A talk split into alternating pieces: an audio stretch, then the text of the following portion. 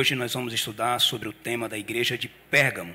O primeiro estudo foi sobre a igreja de Éfeso, o segundo foi sobre a igreja de Esmirna. Hoje nós vamos estudar sobre a igreja de Pérgamo. O interessante é que, a partir de agora, irmãos, nós vamos começar a fazer alguns comparativos das qualidades e dos defeitos, né, das doutrinas e da falta das doutrinas também em algumas dessas igrejas. Eu vou dar aqui algumas datas, mas essas datas não são exatas, são datas aproximadas dos períodos em que essas igrejas é, atuaram na história, na, nos períodos em que essa mensagem atuou na história. A igreja de Éfeso, nós podemos e entendemos compreender ali a partir do ano 31 até o ano 100. A igreja de Esmirna, do ano 100 ao ano 313. E a igreja de Pérgamo, durante um período do ano 313 a aproximadamente 538. Algo que eu também quero chamar a atenção dos irmãos é que muitas vezes, e acredito eu até de maneira errônea, nós acreditamos que pelo fato de sermos da igreja de Laodiceia, a última igreja, nós não poderíamos, por exemplo, ter em nosso meio é, pensamentos ou sermos iguais aos irmãos de Pérgamo ou de Esmirna. Isso não é verdade. Nós hoje somos sim representados por aquela última igreja, mas você tem que concordar que existem muitos irmãos que vivem situações diferentes. Hoje, por exemplo, no mundo tem irmãos que vivem situações como os irmãos da igreja de Esmina. Se você olhar para os países lá fora, existem irmãos que são mortos pelo evangelho. Existem irmãos que hoje estão morrendo verdadeiramente por causa do evangelho, sendo mártires por causa do evangelho. Quando olhamos para a igreja hoje, realmente vemos uma igreja rica financeiramente, mas pobre espiritualmente. Mas também é verdade que existem igrejas que são simples, são humildes, pobres financeiramente, mas também são ricas espiritualmente. Então veja que esses períodos não quer dizer que hoje não tenha pessoas que estão sofrendo como Esmina, não tenha pessoas que estejam se apostatando como Pérgamo, não tenha pessoas como os de Éfeso, que preservam a doutrina, mas esquecem do amor. Hoje então nós vamos estudar sobre um tema que para mim é um tema maravilhoso, porque ele vai falar do momento em que a igreja apostólica de Cristo se tornou a Igreja Apostólica Romana. A igreja que era fiel, agora ela começa a se misturar com o paganismo. E eu quero que, antes de nós lermos o texto, que está em Apocalipse, no capítulo 2, do verso 12 até o verso 17, você feche os olhos onde você está, para que nós possamos fazer uma breve oração. Maravilhoso Deus, eterno Pai, louvado e santo é o teu nome. Quero te suplicar, Pai, que nesse momento o teu Espírito Santo se faça presente não só aqui, mas em cada casa, em cada lar, a qual a tua mensagem está chegando. Seja com cada um deles. Nos ensine e nos instrui a compreender e entender as tuas palavras e a tua verdade. E mais importante que isso, nos ajude a ser praticantes dela e não apenas um ouvinte enganando a nós mesmos. Santíssimo Deus, que eu não fale de mim, mas unicamente de ti. É o que eu te peço e agradeço. Em nome de Jesus. Amém. Quero convidá-lo a abrir a Bíblia no livro de Apocalipse, no capítulo 2. Nós vamos tomar do verso 12 ao verso 17. E na minha tradução está escrito assim: Ao anjo da igreja em Pérgamo, escreve: Estas coisas diz aquele que tem a espada afiada de dois gumes. Conheço o lugar em que habitas, onde está o trono de Satanás. E conservas o meu nome, e não negastes a minha fé, ainda nos dias de Antipas, minha testemunha, meu fiel o qual foi morto entre vós. Tenho, todavia, contra ti algumas coisas, pois que tens aí os que sustentam as doutrinas de Balaão, o qual ensinava Balaque a armar cilada diante dos filhos de Israel, para comerem das coisas sacrificadas a ídolos e praticarem a prostituição. Outro sim, também tu tens os que da mesma forma sustentam a doutrina dos nicolaítas. Portanto, arrepende-te. Se não, venho sem demora e contra eles pelejarei com a espada que sai da minha boca. Quem tem ouvidos, ouça o que o Espírito diz às igrejas. Ao vencedor, dar-lhe-ei que se alimente do manar escondido, bem como lhe darei uma pedrinha branca, e sobre essa pedrinha escrito um novo nome, que ninguém o conhece, exceto o que o recebe. Amém? Eu disse que nós sempre iríamos estudar basicamente algumas características: o nome da igreja, a característica da cidade, o elogio, uma reprovação, um conselho e também uma promessa àqueles que permanecem fiel. O nome Pérgamo é um nome que até hoje é questionado sobre a sua verdadeira sobre o seu verdadeiro significado. Mas entre algumas traduções possíveis, existe uma que diz que o significado do nome Pérgamo é casado. Se de fato for, é bem sugestivo, porque aqui nós vamos falar de um Deus que se casa com a sua igreja e o que ele espera dela é que ela seja fiel, como uma noiva e como uma esposa. Porém, nós vamos falar aqui de um Deus que se casa com uma igreja fiel, mas que essa igreja se apostata. Essa igreja arruma um outro marido, um outro esposo. Então acredito que é bem pertinente. Pode ser, não tenho certeza, se de fato esse nome é o verdadeiro significado, mas se for, ele é bem pertinente para o que nós vamos estudar hoje. Na sequência, então, o Senhor diz que ele é aquele que tem a espada afiada de dois gumes. Eu não quero falar sobre isso agora, vou deixar para falar um pouco mais quando chegarmos no verso 16, mas por enquanto vou dizer que de todas as cartas que nós vamos ler, esse é a primeira vez que Cristo usa um título tão curto. Nas outras cartas ele usa dois títulos ou até três títulos, como o caso de Laodiceia. Mas aqui ele usa apenas um. Eu sou aquele que tenho a espada de dois gumes. E espada, irmãos, para quem não sabe, ela era um tipo de juízo, um tipo de autoridade. Assim, Roma exercia autoridade, decapitando aqueles que não aceitavam suas ordens ou eram contrários às leis do Estado. Na sequência, ele vai dizer para nós que conhece o lugar em que nós habitamos, ou seja, conheço o lugar em que habitas. Nós já falamos um pouquinho sobre esse conhecer, que é muito além de um conhecer superficial. Aqui Cristo que diz que conhece o lugar em que aquela igreja habita, o lugar em que aquela igreja está. E aonde é? É onde está o trono de Satanás e aonde Satanás habita. E que lugar é esse? Pérgamo, sem dúvida, foi uma das mais belas e mais ricas cidades que esse mundo já viu. Pérgamo também era o centro intelectual e religioso da Ásia Menor naquele período. Ela ficava localizada aproximadamente 112 quilômetros a norte de Esmina e 24 do Mediterrâneo.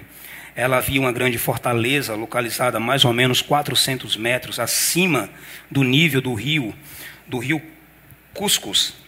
E lá, irmãos, interessante que logo depois que Alexandre o Grande morreu, o seu general Lisímaco construiu ali uma fortaleza, e nessa fortaleza ele confiou a um eunuco chamado Filetero uma grande quantidade em ouro. Na verdade, nove mil talentos de ouro. Uma riqueza enorme, calculando para os dias de hoje. Quando Lisímaco então perece em uma batalha no ano de 281, Filetero então ele assume ali uma posição de reino e constrói o seu próprio reino, cria o seu próprio reino. E nos próximos 150 anos, Pérgamo cresce sobre a dinastia de Átalo.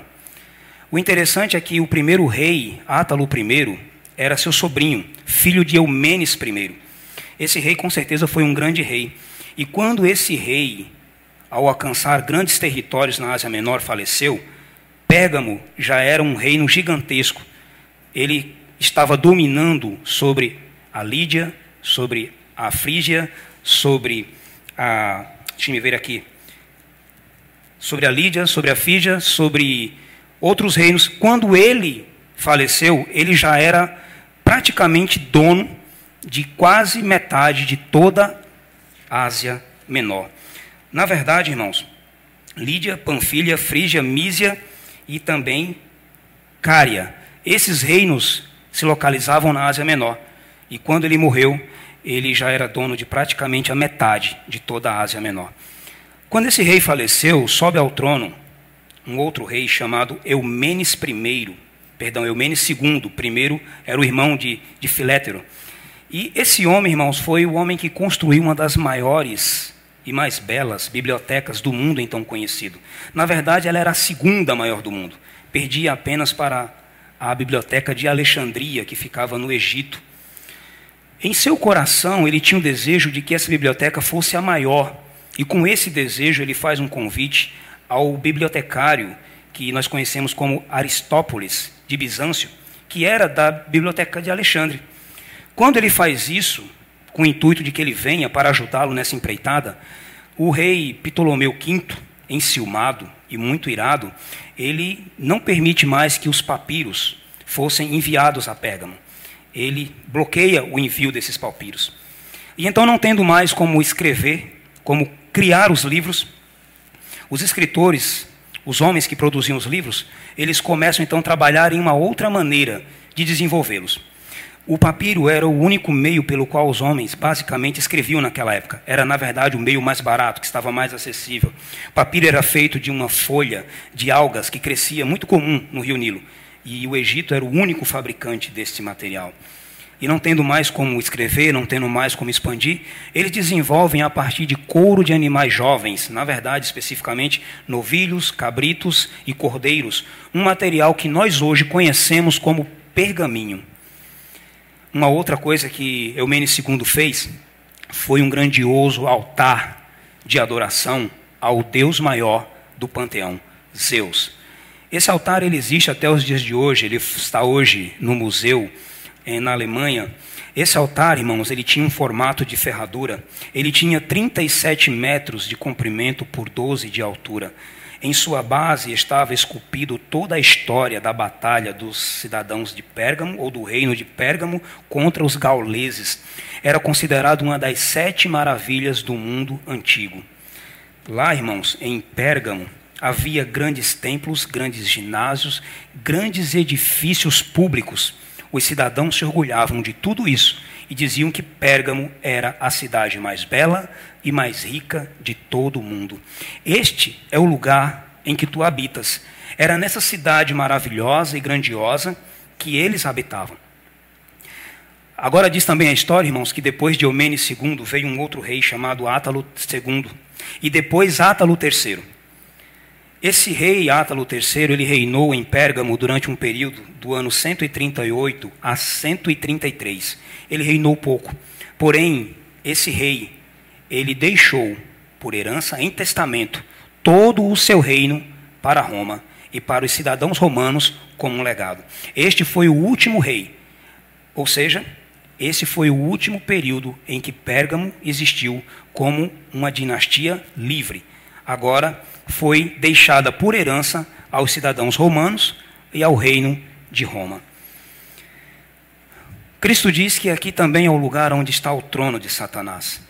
Aqui é o lugar onde Satanás habita. E por que nós deveríamos compreender assim? O que nós temos na história, o que nós temos em Pérgamo, que poderíamos entender de que de fato ali era o lugar onde estava o trono de Satanás?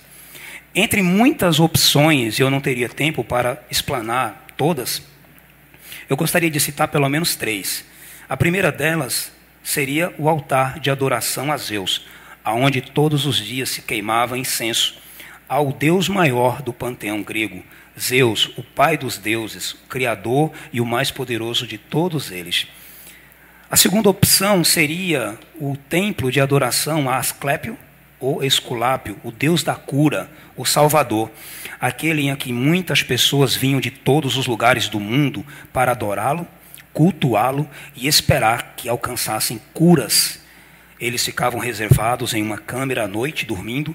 Algumas serpentes eram colocadas ali dentro. Essas serpentes passavam por cima deles e, se eles sonhassem com a cura, seriam curados. Possivelmente poderia ser isso o trono de Deus, o trono de Satanás. Mas eu tenho uma outra opção.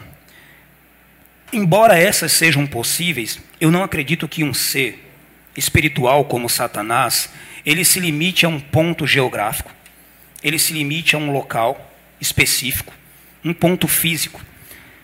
A outra opção aqui também seria a adoração ao imperador. Se você lembra, no último estudo que nós tivemos, eu disse que Esmirna foi a mais fiel de todas as cidades romanas no ano 195 a.C., ela foi a primeira a construir um templo de adoração a deusa Roma.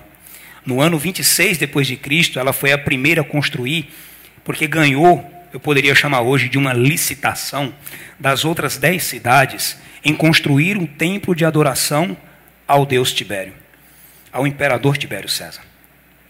Mas no ano 29, Pérgamo foi a cidade que ganhou o privilégio e o direito de construir um templo de adoração ao primeiro imperador vivo. Pérgamo cultuava não apenas o imperador que havia morrido, Pérgamo cultuava o imperador vivo. E eu acredito, irmãos, que todo lugar, em qualquer parte da terra, em que o homem cultue e adore o homem ali está, para mim, o trono de Satanás. Eu não acredito que aqui seja, de fato, um lugar físico, mas um termo espiritual, aonde Cristo está nos dizendo que Pérgamo era o centro do poder, era o centro de onde estavam focalizados todas as apostasias. Esculápio, por exemplo, tinha muitos sacerdotes, 200 aproximado, onde tinha templos espalhados por todos os lugares, mas a sede era em Pérgamo. A sede de todos os templos era Pérgamo. Era em Pérgamo também que habitava o, um dos representantes de Roma. Ele morava ali. Então, irmãos, eu não acredito necessariamente que seja um lugar físico, ou o altar de Zeus, ou o templo a Esculápio. Embora eles sejam chamados de Salvador, eu não acredito que seja um lugar físico. O Senhor então vai dizer que eles permaneceram fiéis, não negaram a fé, guardaram o nome, assim como foi o seu fiel Antipas. Irmãos, como seria para nós hoje construirmos uma igreja no quintal de Satanás? Como seria para nós hoje permanecermos fiéis em situações difíceis em nossa vida, aonde estaríamos passando por lutas espirituais de todos os tamanhos? A igreja de Pérgamo permanecia fiel, e Antipas é uma prova disso. Nada se sabe, ou quase nada, a respeito desse homem. Alguns pais da igreja, dizem a tradição, falam que este foi um fiel homem a Cristo, um representante dele aqui na terra, um de seus bispos, e que ele morreu queimado dentro de um bronze, dentro de um touro de bronze. Isso é tradição. Não podemos comprovar, não podemos ter certeza, mas é possível. Mas Antipas foi fiel e foi fiel até a morte.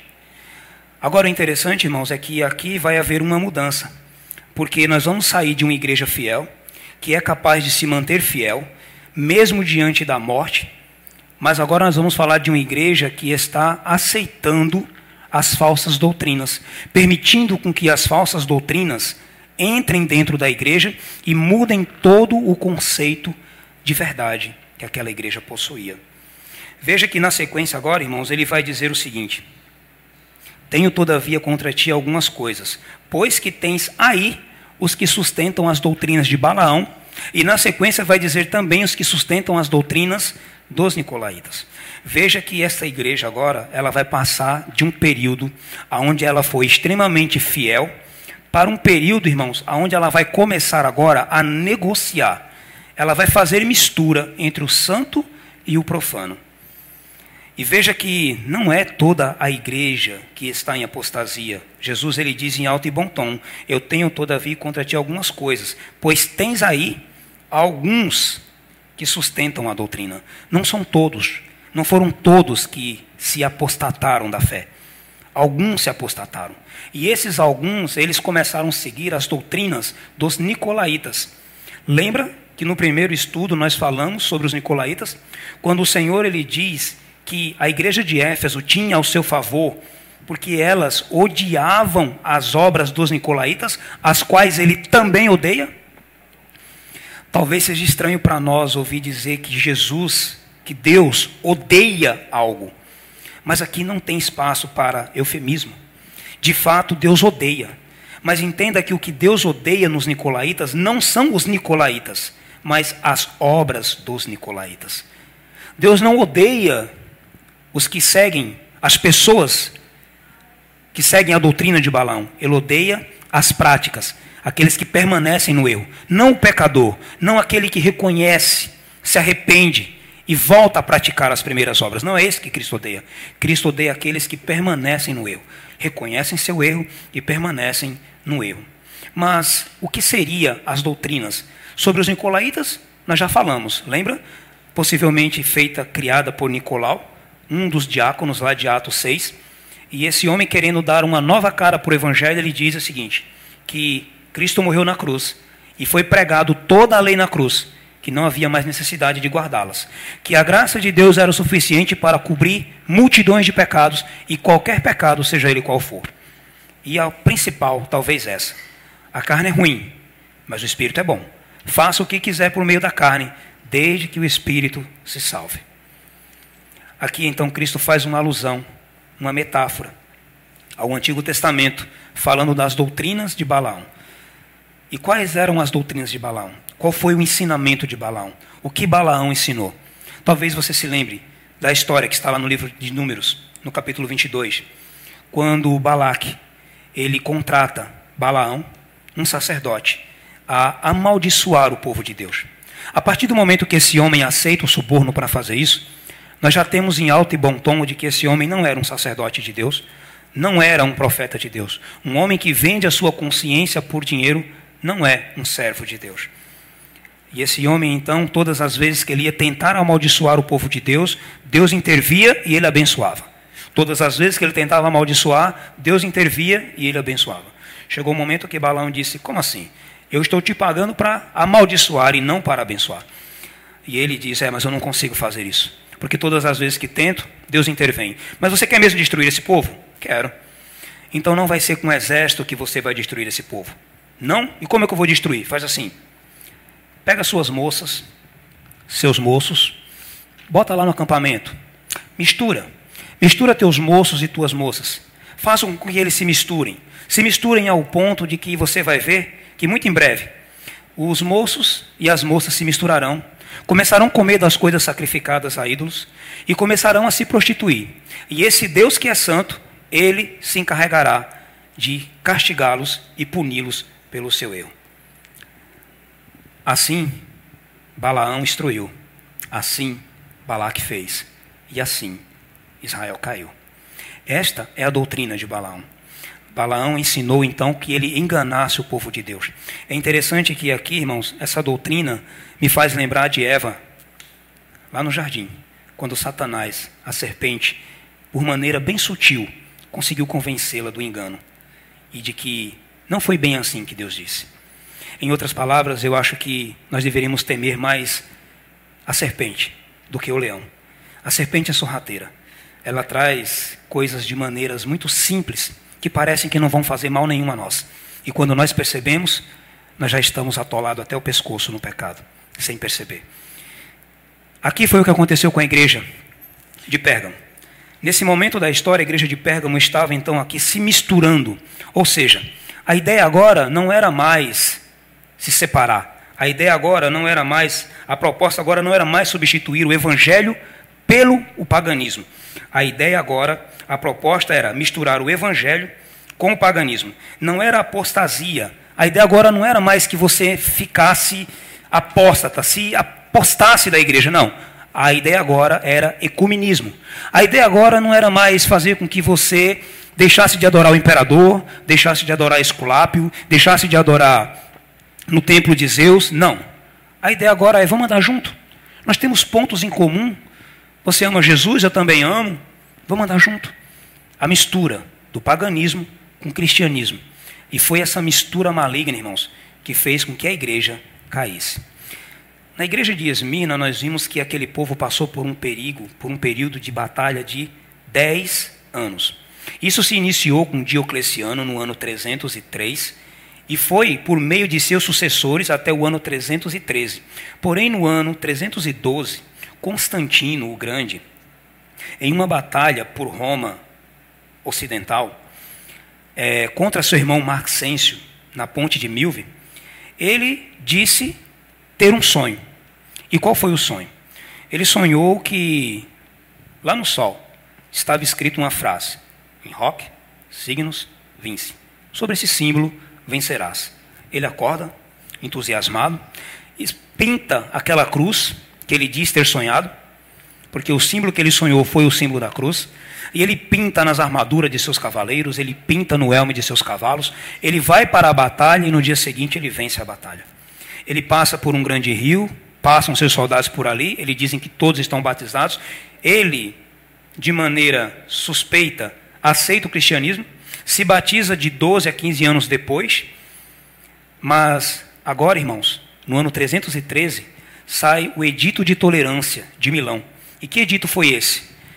A igreja era perseguida, e perseguida de morte, porém agora não era mais. A igreja perseguida agora se torna a igreja do Estado.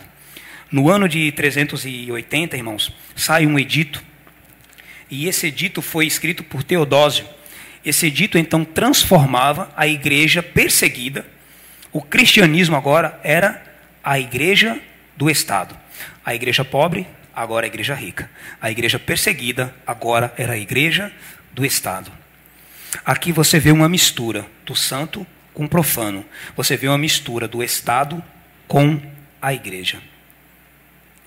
Mas para tudo isso, Cristo olha e ele vai dizer: e ele vai dizer: arrependam-se, arrependam-se, se não venho sem demora, e contra eles, se não venho a ti sem demora, e contra eles pelejarei com a espada da minha boca.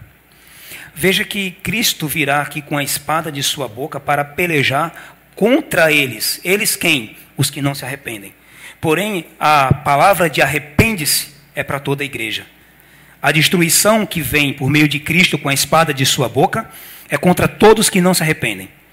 Mas aqui ele está falando para toda a igreja: arrependam-se.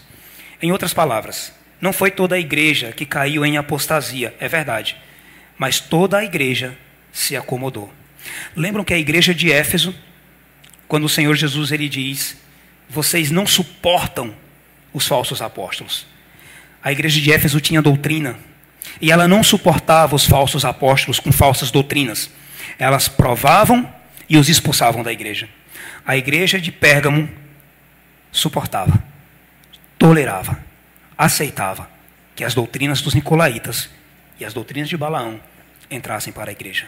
Ou seja, a igreja criada para influenciar o mundo estava permitindo que o mundo influenciasse a igreja.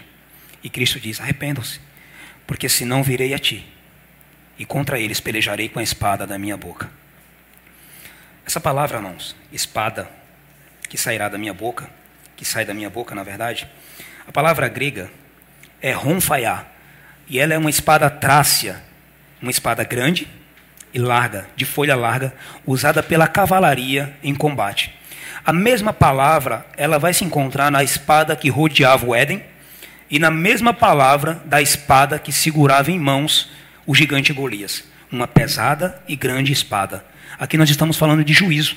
E acredito que Cristo usa esse termo porque ali em Roma morava o procônsule, ou seja, toda a região da Ásia Menor era esse homem responsável por ela.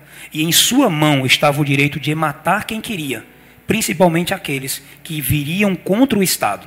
E a pena capital era decapitação.